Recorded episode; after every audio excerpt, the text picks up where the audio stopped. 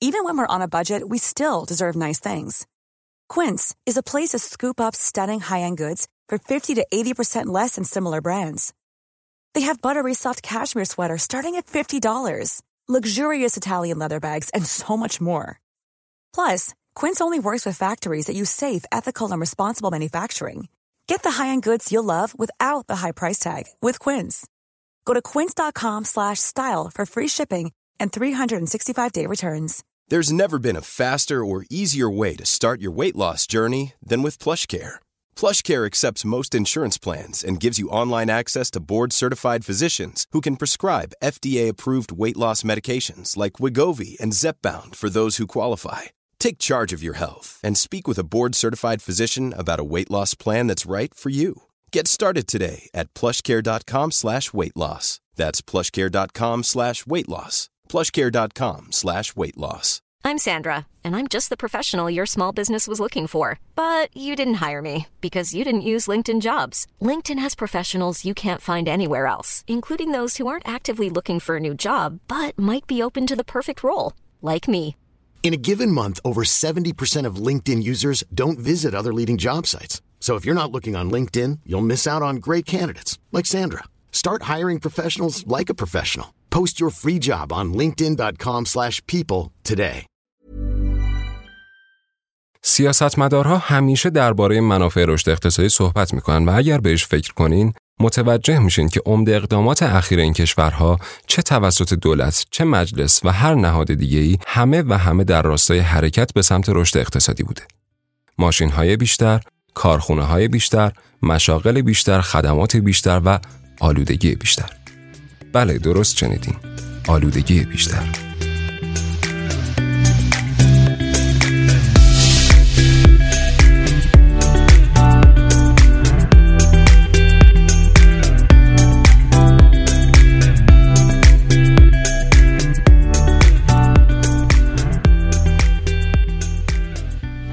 سلام شما به اپیزود هشتم پادکست اسکروج گوش می‌دید این قسمت در اردی بهشت ماه 1400 منتشر میشه اسکروج پادکستیه که در هر قسمت یک موضوع چالش برانگیز مطرح و سعی می‌کنه که با کمک علم اقتصاد، سیاست و غیره بهش پاسخ بده. توی این قسمت می‌خوایم رابطه آلودگی و رشد اقتصادی رو بررسی کنیم و در ادامه ببینیم که آخر کار سیاره ما چی میشه.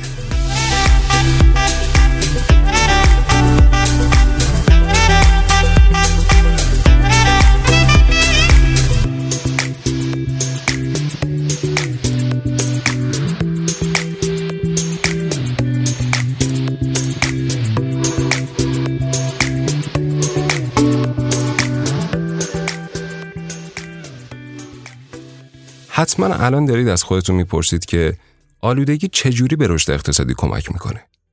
خب پس بذارید اینطوری شروع کنیم. در اقتصاد شاخصی وجود داره به اسم GDP یا همون تولید ناخالص داخلی که تمام تولیدات و خدمات کشور رو در طول یک سال اندازه گیری می‌کنه. وقتی که یک اتفاق مثل نشت نفتی رخ میده تمام هزینه های پاکسازی این آلودگی به تولید ناخالص داخلی اضافه میشه. در واقع با این روش ما از تمام اثرات منفی محیط زیستی این آلودگی صرف نظر می کنیم و فقط جنبه مثبتش که همون ایجاد درآمد برای بخش خدمات پاکسازی رو به جی دی پی کشور اضافه می کنیم. همینطور که می بینید این شیوه حسابداری کاملا نامتقارنه. این مشکل رو بیشتر اقتصاددان ها می دونن. GDP از عواقب منفی رشد اقتصادی صرف نظر می‌کنه. مثلا بیاین فرض کنیم که من و شما یک کارخونه داشته باشیم. هزینه مواد، تجهیزات و نیروهای کار همه بخشی از تولید ناخالص داخلی به حساب میاد. اما بیاین فرض کنیم که کارخونه ما آلودگی زیادی تولید می‌کنه. این آلودگی می‌تونه مردم رو مریض کنه و حتی اونا رو بکشه. خب این مشکل هم بخشی از هزینه فعالیت ما محسوب میشه. مگه نه؟ اما کسایی که میزان تولید ناخالص داخلی رو محاسبه می‌کنن کاملا از این موضوع چشم پوشی می‌کنن و طبیعتا ما نمی‌تونیم آثار این آلودگی رو توی محاسبات جی دی پی پیدا بکنیم. این اتفاق و اتفاقات مشابه باعث شد تا اقتصاددانها به این فکر بیفتن که روش برای اندازهگیری این نتایج منفی پیدا کنن. یکی از این افراد رابرت مندلسونه. مندلسون با دو تا از دوستاش یه مقاله تحت عنوان محاسبه عواقب آلودگی محیط زیستی نوشتن. میشه گفت این مقاله یه راهنما برای چگونگی اندازهگیری اثر صنایع مختلف بر هوای تنفسی ماست. تحقیقات نشون داده هوای آلوده می‌تونه باعث مرگ زود هنگام انسانها به خصوص افراد مسنتر بشه. اما آلودگی هوا اثرات دیگه هم بر سلامت انسانها داره. عوارضی مثل انواع بیماری ها و حمله های آسم. علاوه بر اینا آلودگی هوا تأثیرات دیگه هم مثل تخریب های محیط زیستی و کاهش دید داره که اونا هم باید در نظر گرفته بشه. این محقق ها بررسی کردند که کارخونه های زغال سنگ یا ماشین های سنگین چه میزان ذرات معلق تولید می‌کنن و هزینه اثر منفی فعالیت اقتصادی رو محاسبه و از ارزش نتایج مثبتشون کم کردن.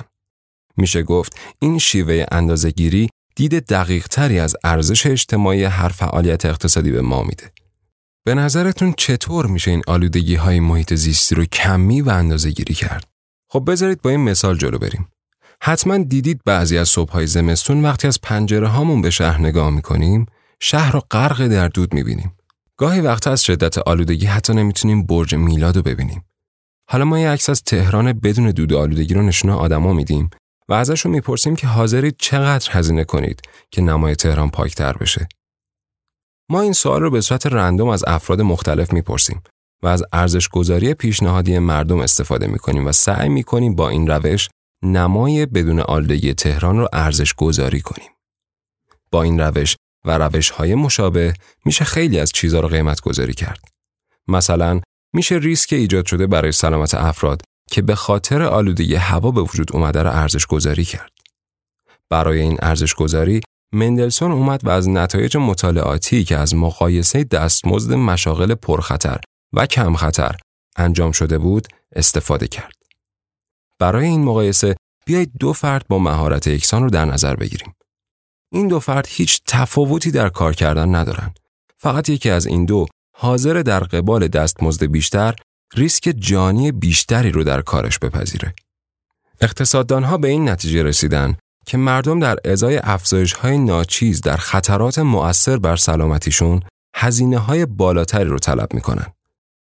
مثلا اگر احتمال مرگ یک نفر در سال آینده فقط به اندازه یک هزارم درصد افزایش پیدا بکنه به طور متوسط اون آدم 60 دلار افزایش توی حقوقش رو طلب می‌کنه. نه برای مرگ یا زنده موندن قطعی بلکه فقط برای احتمال مرگ یا زنده موندن.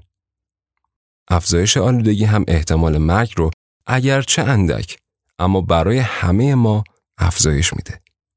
در واقع مندلسون و دوستاش دقیقا همون کاری رو انجام دادن که دولت آمریکا هر ماه برای اندازهگیری تولید ناخالص داخلی انجام میده. اونا مقدار آلودگی رو مورد بررسی قرار میدن. بعد این مقادیر رو قیمت گذاری می‌کنن و با هزینه های دیگه جمع می‌زنن و در آخر عددی به دست میارن که بهش GED یا خسارات ناخالص داخلی میگن. این اقتصاددان ها اومدن و عدد GED رو به روی هر صنعتی که آلودگی تولید می‌کرد اعمال کردن و در نتیجه این کار متوجه شدن صنایعی وجود داره که هزینه آلودگی که تولید می‌کنن بیشتر از مزایاشونه. اقتصاددان ها عبارت صنایع بد رو به این شرکت ها اختصاص دادن. میشه گفت یکی از مهمترین و بزرگترین صنایع بد نیروگاه های تولید برق زغال سنگی هستند. تحقیقات نشون میده معایب این صنایع با توجه به حجم عظیم آلودگیشون انقدر کمه که نمی‌تونه مزیت کوچیکی که دارن رو پوشش بده. پیامدهای این تحقیق بسیار عمیقه. ما فکر می‌کنیم هزینه که برای برق پرداخت می‌کنیم همون عددیه که روی قبض برقمون چاپ شده. اما واقعا اینطور نیست. حملات مکرر آسم و کاهش لذت استفاده از نمای پارک های محل زندگیمون هزینه های دیگه ای هستن که در حال حاضر داریم پرداخت می‌کنیم. به عبارت دیگه ما با خرج کردن از زندگیمون داریم مخارج این صنایع رو تعمین می‌کنیم. راه حل پیشنهادی مندلسون اینه که این هزینه رو به قیمت برق اضافه کنیم.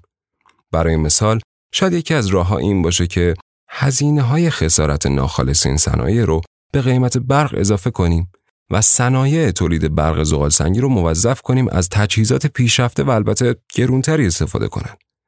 این کار باعث میشه که آلودگی کمتر بشه. در این صورت احتمالا قیمت برق تولید شده از زغال سنگ حدوداً به دو برابر مقدار فعلی می‌رسه. درست قیمتی که روی قبض برقمون می‌بینیم دو برابر میشه. ولی به خاطر داشته باشین که شما در حال حاضر هم این هزینه رو پرداخت می‌کنید. فقط با این روش می‌تونین قیمت واقعی رو به وضوح روی قبض برقتون ببینید. از طرف دیگه وقتی ما پول بیشتری پرداخت می‌کنیم هزینه های اجتماعی ناشی از آلودگی هوا هم کاهش پیدا می‌کنه. در نتیجه انسان های کمتری دچار مرگ زودرس میشن و آسمون پس زمینه عکس خانوادگیتون پاکیزه تر و شفاف تره.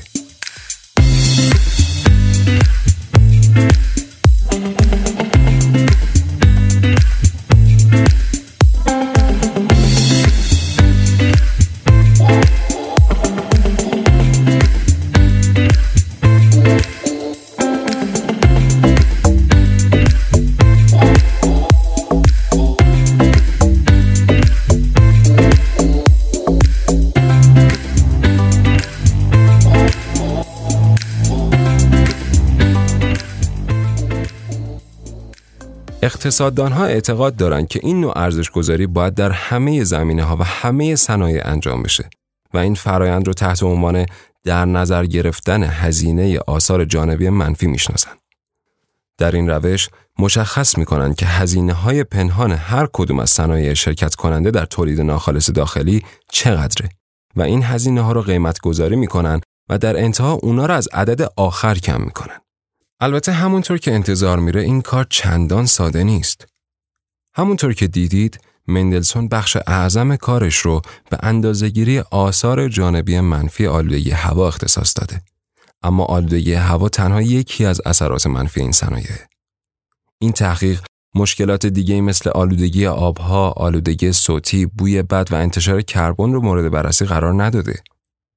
بررسی انتشار کربن به تنهایی نیازمند یک پروژه بسیار وسیعه. چرا که انتشار کربن منجر به تغییرات آب و هوایی کره زمین میشه و ماجرا به این هم محدود نمیشه. در حال حاضر جنب و جوشی بین اقتصاددانها و روانشناسا به وجود اومده که آثار جانبی منفی دیگه هم در رشد اقتصادی لحاظ بکنن. آثار منفی مثل تنهایی، افسردگی یا هر چیز دیگه که از کیفیت زندگی ما کم می‌کنه باید یک جوری در رشد اقتصادی لحاظ بشه. اینجاست که ای میگن حجم این اثرات خارجی منفی و هزینه هایی که لحاظ نمیشن انقدر زیاده که هیچ وقت نمی‌تونیم همشون رو محاسبه بکنیم. پس راه حل ساده تر اینه که رشد متوقف کنیم. یعنی از تلاش برای رشد اقتصادی که در طول تاریخ مرکز توجه اقتصاددان ها بوده دست برداریم. این گروه اعتقاد دارند که ما همیشه داریم درباره رشد صحبت می‌کنیم و اغلب یادمون میره که رشد و شکوفایی دو مفهوم کاملا متفاوتن. شکوفایی همون مرحله که بهش رسیدیم. اگر بتونیم میزان شکوفایی رو در درجه مشخصی که در اون قرار داریم نگه داریم، عملکرد ما موفقیت آمیز بوده و زندگی به خوبی خوشی ادامه پیدا می‌کنه. اما رشد یعنی بیشتر. رشد یعنی بالا رفتن عددهای امسال نسبت به سال قبل و باز هم بیشتر بیشتر، بیشتر و بیشتر. افراد می‌تونن بدون رشد کردن به شکوفایی برسن. این گروه که معتقد رسیدن به شکوفایی ما رو به رژیم کمیت دعوت می‌کنن و میگن بیایم برای بزرگ شدن تلاش نکنیم و بدونیم که منابع جهان ما محدوده. بیایید با رشد بیش از حد جلوی فعالیت های ضروری دیگر رو نگیریم. پیشنهادشون اینه به جای اینکه به دنبال محصول بیشتر و بیشتر باشیم، مقدار محصول مصرفیمون رو ثابت نگه داریم. و در عوض به دنبال کیفیت بهتر باشیم. Ryan Reynolds here from Mint Mobile.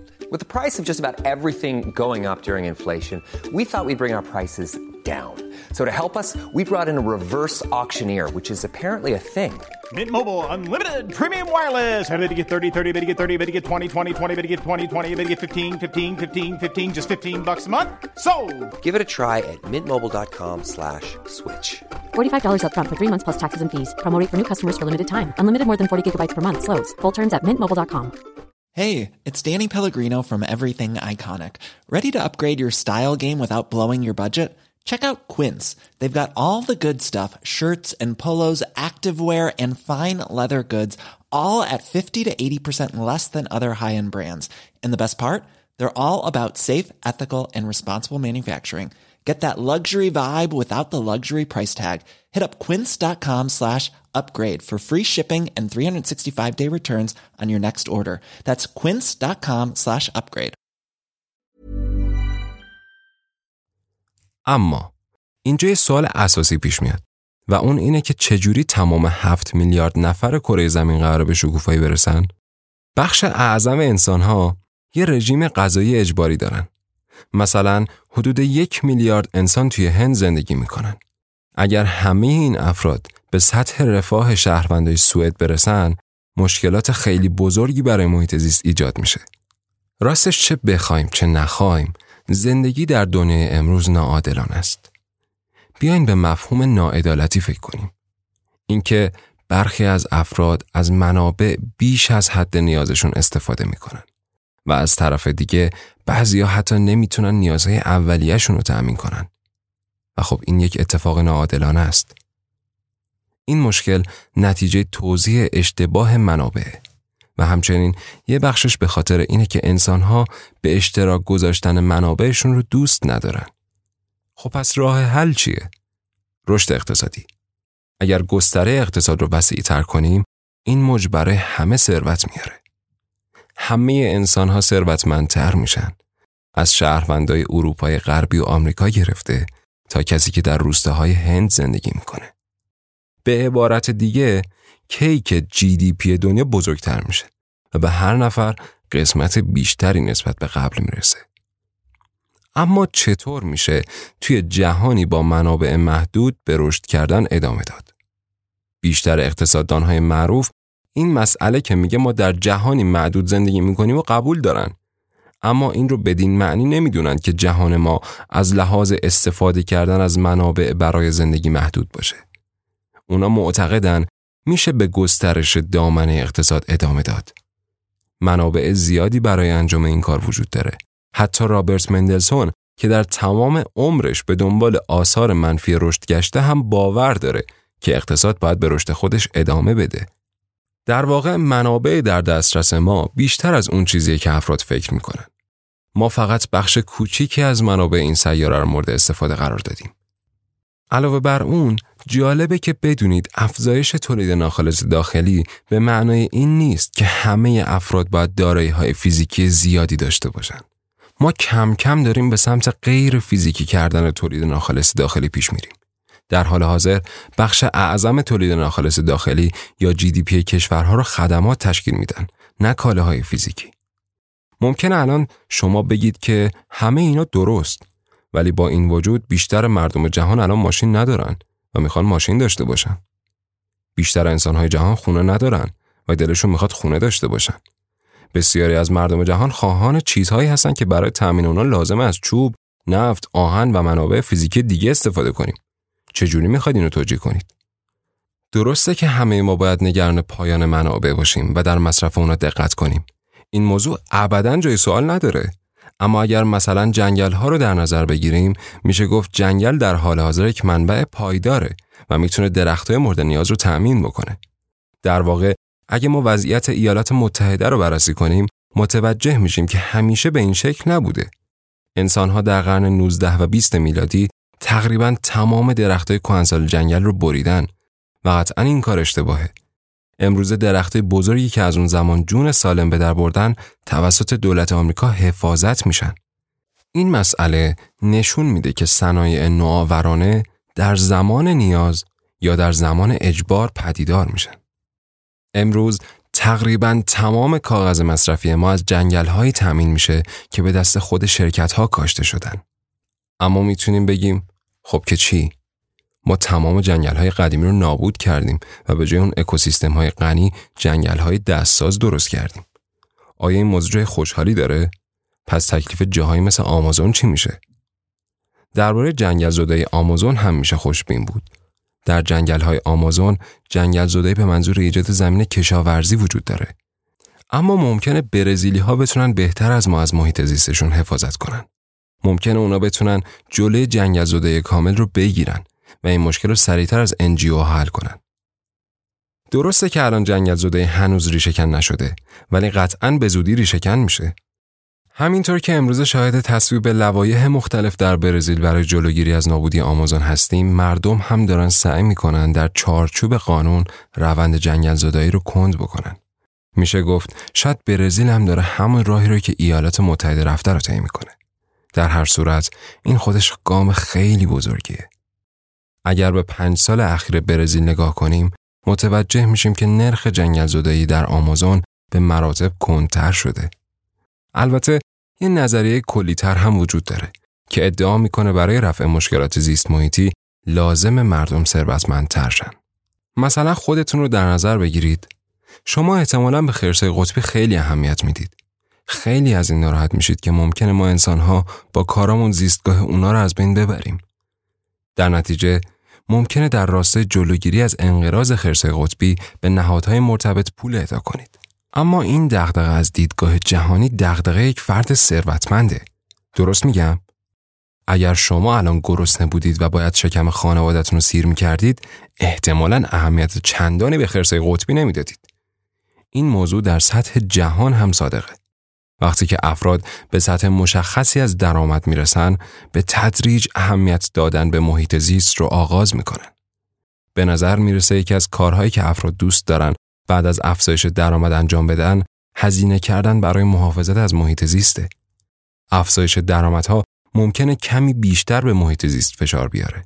اما در عوض انسانهای بیشتری برای محافظت از اون تلاش می‌کنن. اگر تحقیق کنید متوجه میشید که محافظت از محیط زیست در کشورهای بیشتر اتفاق میفته که شهروندان اون سطح درآمد بالایی دارن. افراد در این کشورها پول، درآمد و ثروت لازم برای جلوگیری از تخریب محیط زیست رو در اختیار دارند. در نتیجه همیشه اولین تلاش های عمومی برای کنترل آلودگی رو در این کشورها شاهد هستیم.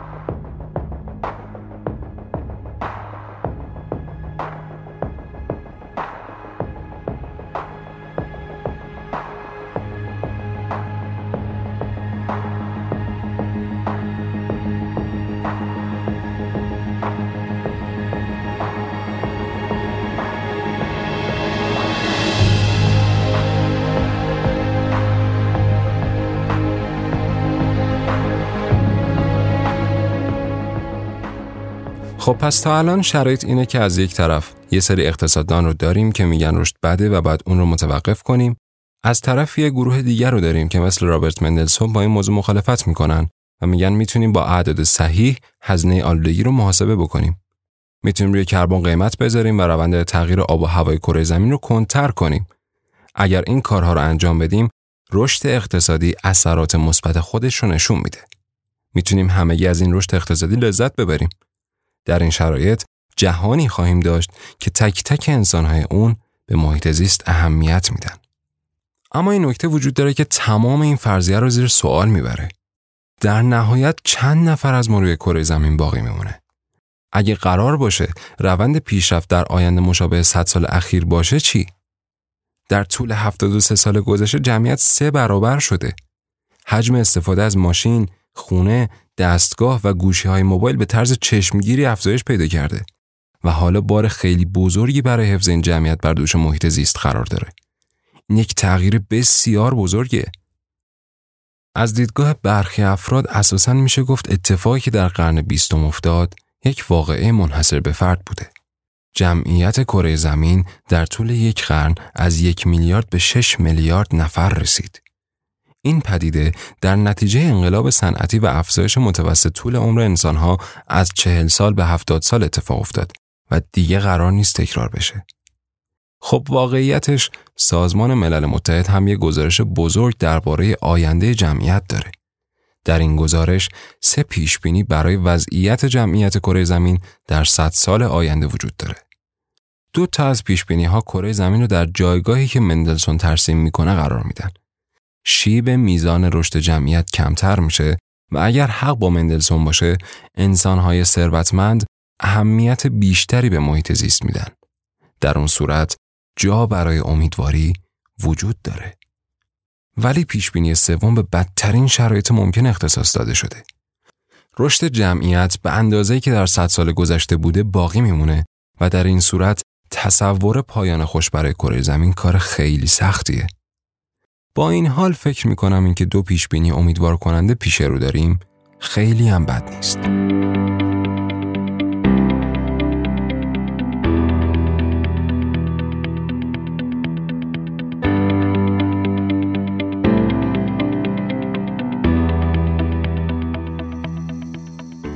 چیزی که شنیدید اپیزود هشتم پادکست اسکروج بود. اگر دوست داشتید می‌تونید از ما در سایت هامی باش حمایت مالی کنید. لینک حمایت در توضیحات پادکست قرار داده شده. برای خوندن مطالب بیشتر در زمینه علوم اجتماعی به سایتمون سری بزنید و حتما نظر بدید. کافیه توی گوگل اسکروج پادکست رو search بکنید. می‌تونید ما رو در اینستا، توییتر، لینکدین، تلگرام یا تمامی پادگیرهای مورد علاقتون دنبال کنید. کافی دنبال اسکروج پادکست بگردید. سرهم با دوتا او. اگر سوالی در مورد آدمها، جامعه، اقتصاد یا سیاست ذهنتون رو درگیر کرده می‌تونید از طریق سایت، تلگرام یا ایمیل ازمون بپرسید.